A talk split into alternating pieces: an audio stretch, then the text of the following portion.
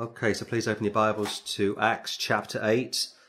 And uh, just a very brief recap. We ended last week with the death, the martyrdom, the execution of Stephen. And I showed you from Acts 7 55. But he, being full of the Holy Ghost, looked up steadfastly into heaven and saw the glory of God and Jesus standing on the right hand of God and said, Behold, I see the heavens opened and the Son of Man standing on the right hand of God on top of him being filled with the Holy Spirit, which would picture his anointing, he's also speaking, I think anyway, under the inspiration of the Holy Spirit. And I say that because some people will question this triune appearance of our great God, Father, Son, and the Holy Spirit. But this man was filled with the Holy Ghost and looking up steadfast into heaven, he sees the Father, the Son, and the Holy Spirit. So this is a great scripture to go to for the triunity of God. And like I said last time, Acts the Apostles is not strictly speaking, a doctrinal book. It is a historical book, but uh, he's filled with the Holy Spirit, so there's no question as to what he is seeing or what he is saying, hence why Dr. Luke writes down his exact words. So with his death, we left it last week with Saul of Tarsus being introduced into the picture, a very angry man, filled with rage and zeal, and I have to say it, that no doubt the devil was behind Saul of Tarsus for many years, and the Lord said that such people would arise and treat you with contempt, persecute you, and even put you to death. And this man, Saul of Tarsus, was no exception. And last time, as I say, we left it with Stephen on his knees, about to be put to death, offering no resistance whatsoever, unlike certain groups around the world today. And he's very much in the will of the Lord. So let's start today's broadcast, if we may, in Acts chapter 8, and I hope the Lord will bless this message, in verse 1, please. And Saul was consenting unto his death. And at that time there was a great persecution against the church, which was at Jerusalem. And they were all scattered abroad throughout the regions of Judea and Samaria, except the apostles. Great persecution because of Saul of Tarsus, being driven by zeal and fury. No doubt the devil behind that, and yet behind the devil is Almighty God. And that does sound like a contradiction, but it's not.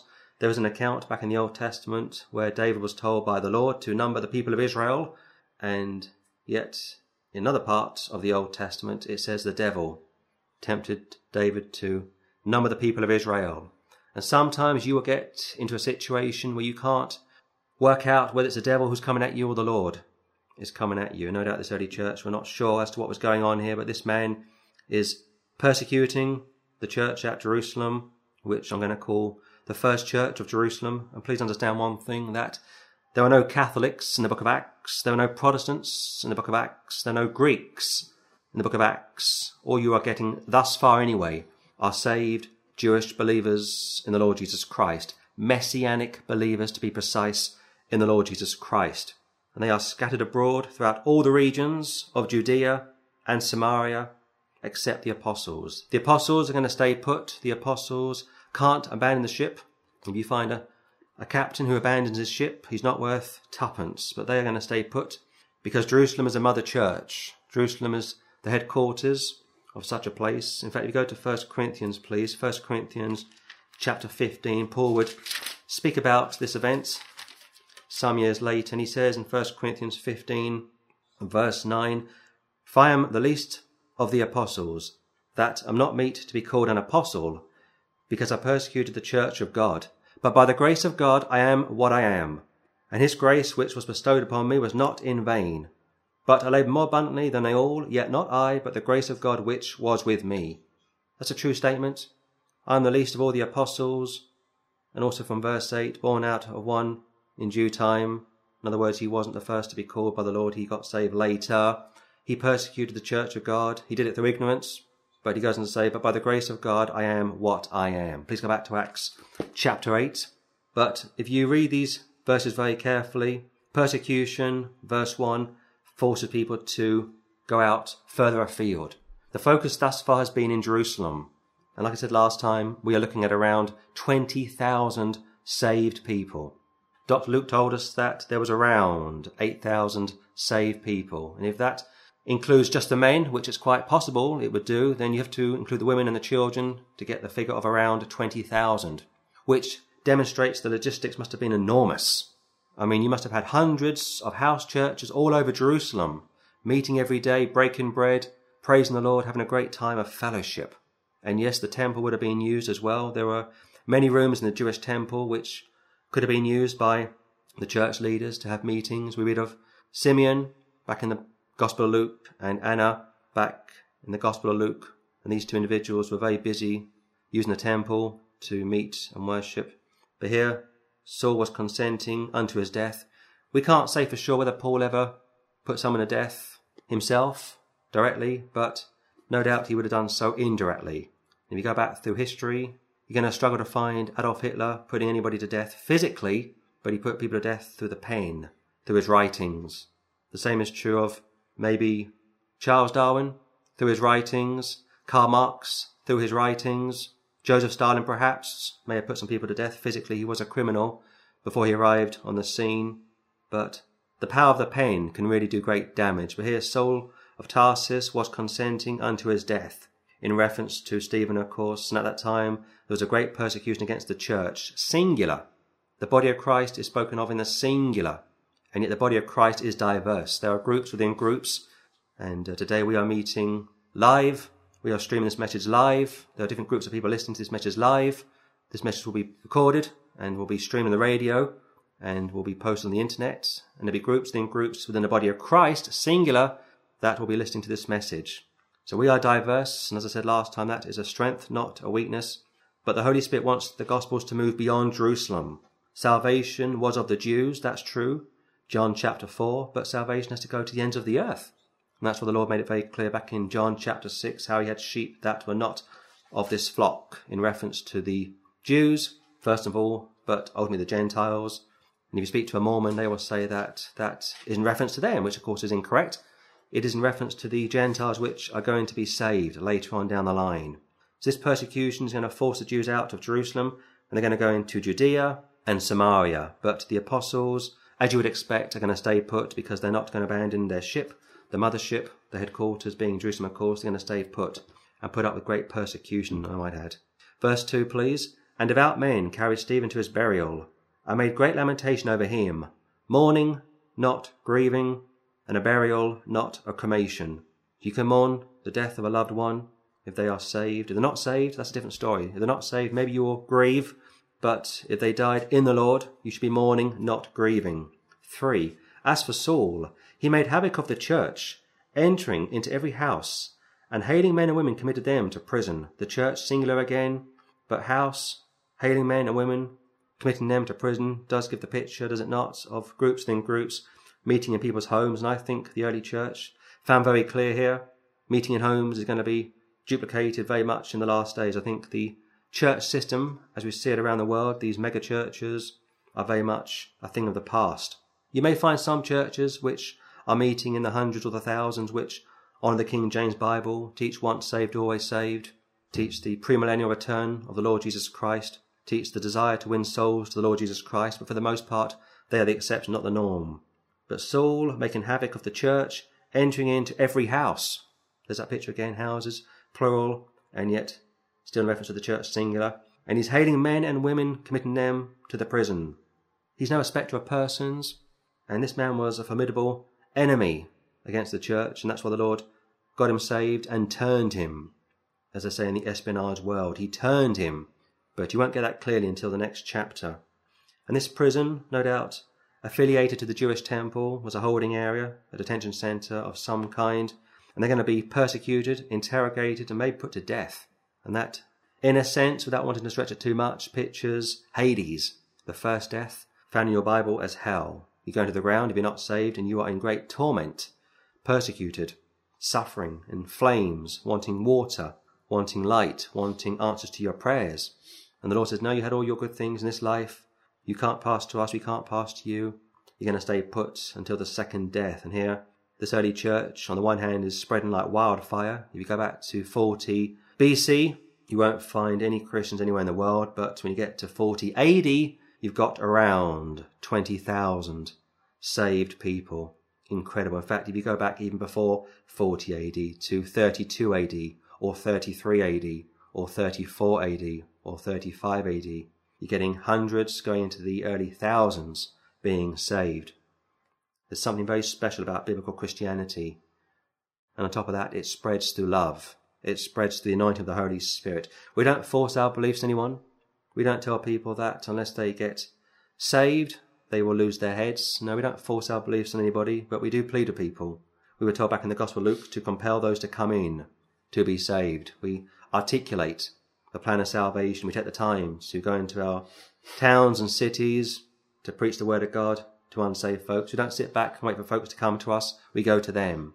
The emphasis is on the saved man or woman going to their local towns and cities, so on and so forth, and winning souls to the Lord Jesus Christ. That's why we are told back in the book of Proverbs how that he that winneth souls is wise. 4. Therefore, they that were scattered abroad went everywhere preaching the word.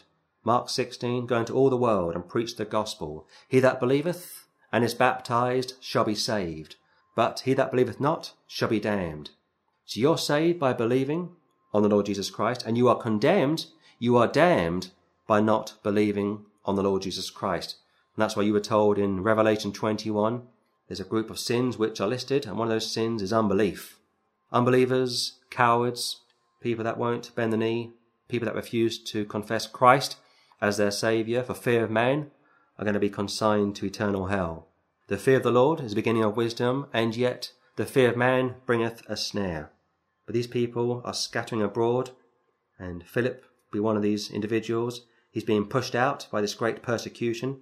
I don't think he's fleeing for fear of his life. I don't think he's a coward, but he's being pushed out of Jerusalem to take the word of God to different parts of the Roman Empire. And we were told that, weren't we, back in Matthew 10, if they reject the word of God in this town or that town, shake off the dust from under your feet and go to the next town. What do they say? There's many more fish in the sea. How very true that is. Verse 5, please.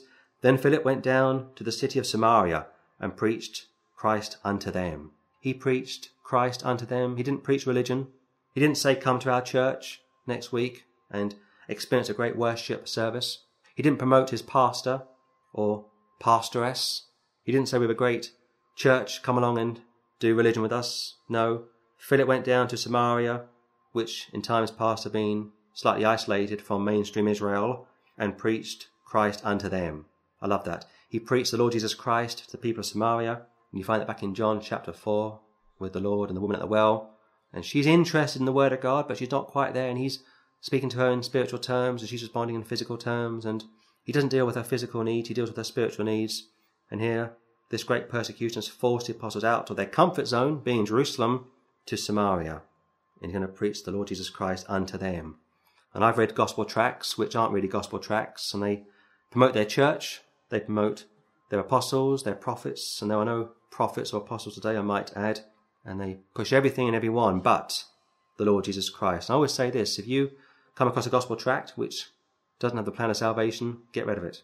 If you read a Bible tract which can't tell you how to be saved there and then, it's not worth the paper it's written on. 6. And the people with one accord gave heed unto those things which Philip spake, hearing and seeing the miracles which he did. It's like Stephen. They saw and heard the miracles which he did. This man's anointed. He's saved, of course, by an imputed righteousness. He's been given the Holy Spirit's anointing to do what he does. But on top of that, he's got the Jewish apostolic sign gifts. This man was unique. Along with Stephen and perhaps Agabus, we'll read about him later on in Acts, this man has a Jewish apostolic sign gifts. And on top of that, you won't find any women anywhere in the book of Acts doing miracles. And that's not a chauvinistic statement, that's a biblical statement. And it says one more time from verse 6 how the people with one accord gave heed unto those things which Philip spake. Faith comes by hearing, and hearing by the word of God. And on top of that, hearing and seeing the miracles which he did. Now, sometimes miracles in the Word of God resulted in people being saved, other times it did not. One of the greatest miracles is found in John chapter 11, when the Lord resurrects Lazarus from the dead. There would have been many Jews around at that point in time. He was a very popular man, Lazarus, a very wealthy man. And he was a saved man, along with his sisters, Mary and Martha. And the Lord goes up after waiting back for several days, as you know the account. And he does that deliberately to make the miracle even greater.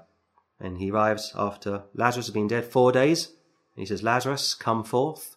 And of course, you know that had he not said Lazarus, all the dead would have come forth. But beyond that, there were many Jewish leaders present during that great miracle, which couldn't be disputed, and yet only a few believed. So miracles in and of themselves don't always produce disciples, or salvation. But here, this early church is moving fast. This early church is filled with the Holy Spirit. And again, the Jews are entitled to see a sign. We find that very clearly back in 1 Corinthians chapter 1. The Samaritans were a half breed. On the one hand, they weren't completely Jewish, and on the other hand, they weren't completely Gentile. They were looked down upon with contempt. And it's very interesting when you look at church history, how the outcasts are the ones that get a look in. In fact, what does it tell us in 1 Corinthians? How the Lord doesn't choose the, the great and the bold, but how he chooses the base, those of low esteem. But let's move on, please. 7. For unclean spirits, crying with loud voice, came out of many that were possessed with them, and many taken with palsies, and that were lame, were healed. Unclean spirits, plural, crying with loud voice, singular, which suggests to me that if you are possessed with unclean spirits, only one spirit will ever speak at any given time. It's pretty frightening thought, isn't it? And if you are saved, I don't think you can be devil possessed or demon possessed, but you can certainly be devil oppressed. I've been saved for 13 years, and I've had many occasions where the devil has come up against me, and he's afflicted me, and he's pressed me down, and I felt I was at the point of death. I'm not exaggerating either. There's been many times I've been really up against it. But here, these unclean spirits, and it, it does suggest that such people, as a result of being possessed, suffer with the palsy and were lame. And we know back in the Word of God how there was a woman who was crippled for, I think, 18 years. She couldn't stand up straight. And the Lord said how the devil had been able to bind her for 18 plus years. So it is possible that a physical ailment could be the result of an unclean spirit. So go back through your past, check yourself. Maybe when you were younger, you did a Ouija boards, or you went to see a witch, or you got involved with martial arts, perhaps, or you were allowing questionable people into your homes. I've met many people since I've been saved, and we always say at Patrick and I that we get a bad vibe from him or from her, and that's why you'll be very careful you let into your home. But these unclean spirits are crying with loud voice. That's a picture of somebody who is possessed. They speak very loudly, and they came out of many that were possessed with them Many taken with palsies and that were lame were healed. That's a great picture of deliverance. And sometimes deliverance, like I say, will lead to salvation, other times it will not. But here, these unclean spirits are crying with a loud voice. And they came out of many that were possessed with them. And many taken with palsies and that were lame were healed. Apart from Stephen and Philip and Agabus, like I say, such healings were down to the apostles. But let's move on, please. Verse 8. And there was great joy in that city. I bet there was great joy, this apostolic group of men preaching from Jerusalem. And had I been living in Jerusalem around this time, I would have ran to the gates of Jerusalem. I want to get saved. I want to come under the authority or under the teaching of the apostles. I want to be in submission to their associates. And it is possible, as a quick footnote, that Philip and Stephen were among the 70 found back in the Gospels. Don't quote me on that. It is just possible that they were amongst the 70. That's why they were chosen from within, their community not from without. But verse 8 one last time, there was great joy in that city. This was unprecedented. Like I said, the Samaritans were shunned. They were looked down on with contempt. And here the Lord is saying, never mind Jerusalem, the eternal city, let's go further afield. Let's get out of your comfort zones, people, and let's go into the towns. Let's go down to Skid Row. How about that? Let's go down to Skid Row. Let's preach to the down and outs. Let's preach to the drug addicts, the prostitutes, the pimps. Not easy, is it? Let's speak to homeless people, down and out people. And I think if Christians which are born again, those of us which are born again, those of us which are Bible believers, if we put ourselves out more, and I will include myself now, if we went out more often and downtown, as they say, who knows what revival we could see. But as long as we stay in our churches or our fellowships, or as long as we stay in our comfort zones, don't expect revival to come. Verse 9 But there was a certain man called Simon, which before time in the same city used sorcery, and bewitched the people of Samaria, giving out that himself was some great one, to whom they all gave heed, from the least to the greatest, saying, This man is the great power of God. A clear picture of Antichrist. Simon the sorcerer, thought of as something special. In this area, Samaria, or Samaria, however you wish to pronounce it, would have had unclean spirits attached to it. We find that back in Daniel chapter 9, I think it is, when he's praying for help. And uh, an archangel is dispatched from heaven to greet Daniel to assist him, and he has to fight against the prince of Persia. So it is possible that what we read about back in the Old Testament is having some application here in the New Testament. And I've been to towns and cities since I've been saved, and I've felt an awful presence of uncleanness. I think one city that I've worked in many times over the years is Manchester. And I've gone to Manchester and I felt a heavy feeling, a, a feeling of oppression. And we've worked in our own town over the years and we've seen people and we've seen things which are difficult to explain. And maybe if I get a chance, I'll speak about that before the end of this broadcast. But here, Simon, sorcery, Samaria, something special. This man is a great power of God. He's an antichrist. He's almost a type of the Pope. These people look up to such a person. And the Holy Spirit has arrived in Samaria through Philip, of course, and the unclean spirits are coming out, as you would expect them to do so, and they're going to kick against it. On the one hand, this suggests that something positive was about to occur, and yet, look a little deeper, things are never as clear as they appear. 11. And to him they had regard, because that of a long time he had bewitched them with sorceries. You can bewitch someone through your words, through your vain philosophy, and that's why most times when you get to the heart of the matter, it is a heart problem. Your heart is desperately wicked. Your head tells you that something is so, but your heart refuses to believe. Your heart wants to embrace a lie because your heart is desperately wicked. Your heart needs to be circumcised. So these people have been under bondage to this man for a long time. He's something special. He's a local high priest, if you will, a witch doctor perhaps, a shaman, I think they call them, a type of the Antichrist. And here, this battle is about to commence. 12. But when they believed Philip, preaching the things concerning the kingdom of God, and the name of Jesus Christ, they were baptized, both men and women. Probably in reference to Matthew 28, to baptize someone in the name of the Father, and of the Son, and of the Holy Ghost. They hear Philip preaching the word of God, they believe, faith alone, and they get baptized, men and women. Well, I think the formula found in Matthew 28. let me say this very briefly, if I may, that this is a true evangelist.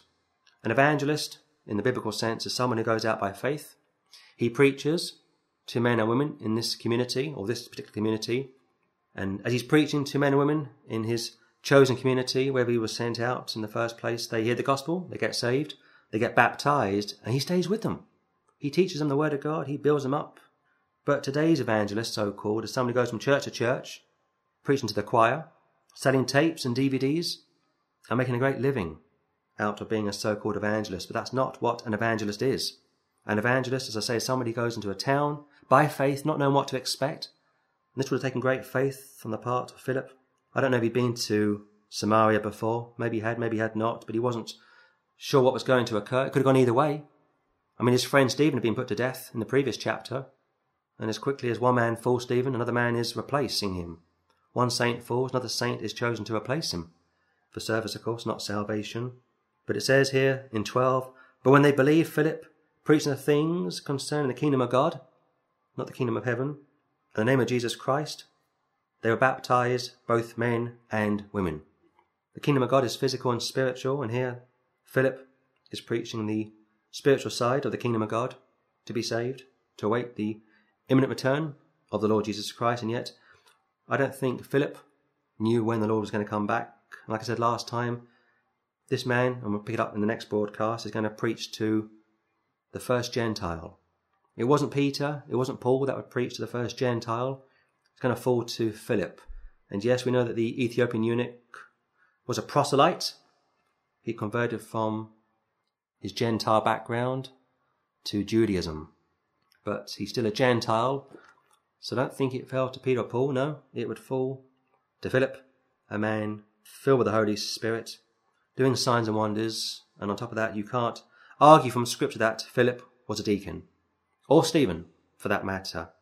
And I've heard many Catholics and Protestants arguing that Philip was a deacon, along with Stephen, from Acts chapter 6. But I don't believe that. A deacon doesn't do miracles. A deacon cannot cast out unclean spirits. A deacon doesn't turn a town upside down. A deacon is someone who is found within a typical church, assisting the pastor or the pastors. And I'll say this also in the final moments that for me, Philip is a true evangelist. What Stephen began, Philip is going to complete and you're going to see the continual growth of the early church. These first chapters are showing the birth and development of the early church. But go back to the Old Testament, the first few books show the birth and the growth of a nation. This man is going to preach, get people saved, heal such individuals, and also deal with satanic attack, satanic influence. And I said it's very finely that I think when he arrived in Samaria, the devils were kicking against him, they were coming against him. And if you preach in your town or city, and I mean preach, don't just, you know, hold an easy to go sign, uh, an easy sort of sign up, uh, a bland sign up. If you're really preaching a hard message, if you're really getting to people's faces, the devil's going to come at you. And I've seen people in my town walking past me week in, week out, praying against me. And I feel that many times. I think Patrick has as well that you feel very exposed when you are on the street doing street work and people are praying against you. They are praying for you to fail, they are praying for you to depart, and they are praying for the word of God to fall flat on its face. We know from the word of God how no weapon that is formed against us can prosper. So I'm out of time for today's broadcast, and uh, we will finish in verse 12 with the triune baptism, Father, Son, and Holy Spirit, not what you found in Acts chapter 2, being baptized in the name of the Lord Jesus Christ. And uh, next time we'll pick it up in Acts chapter 8, verse 13.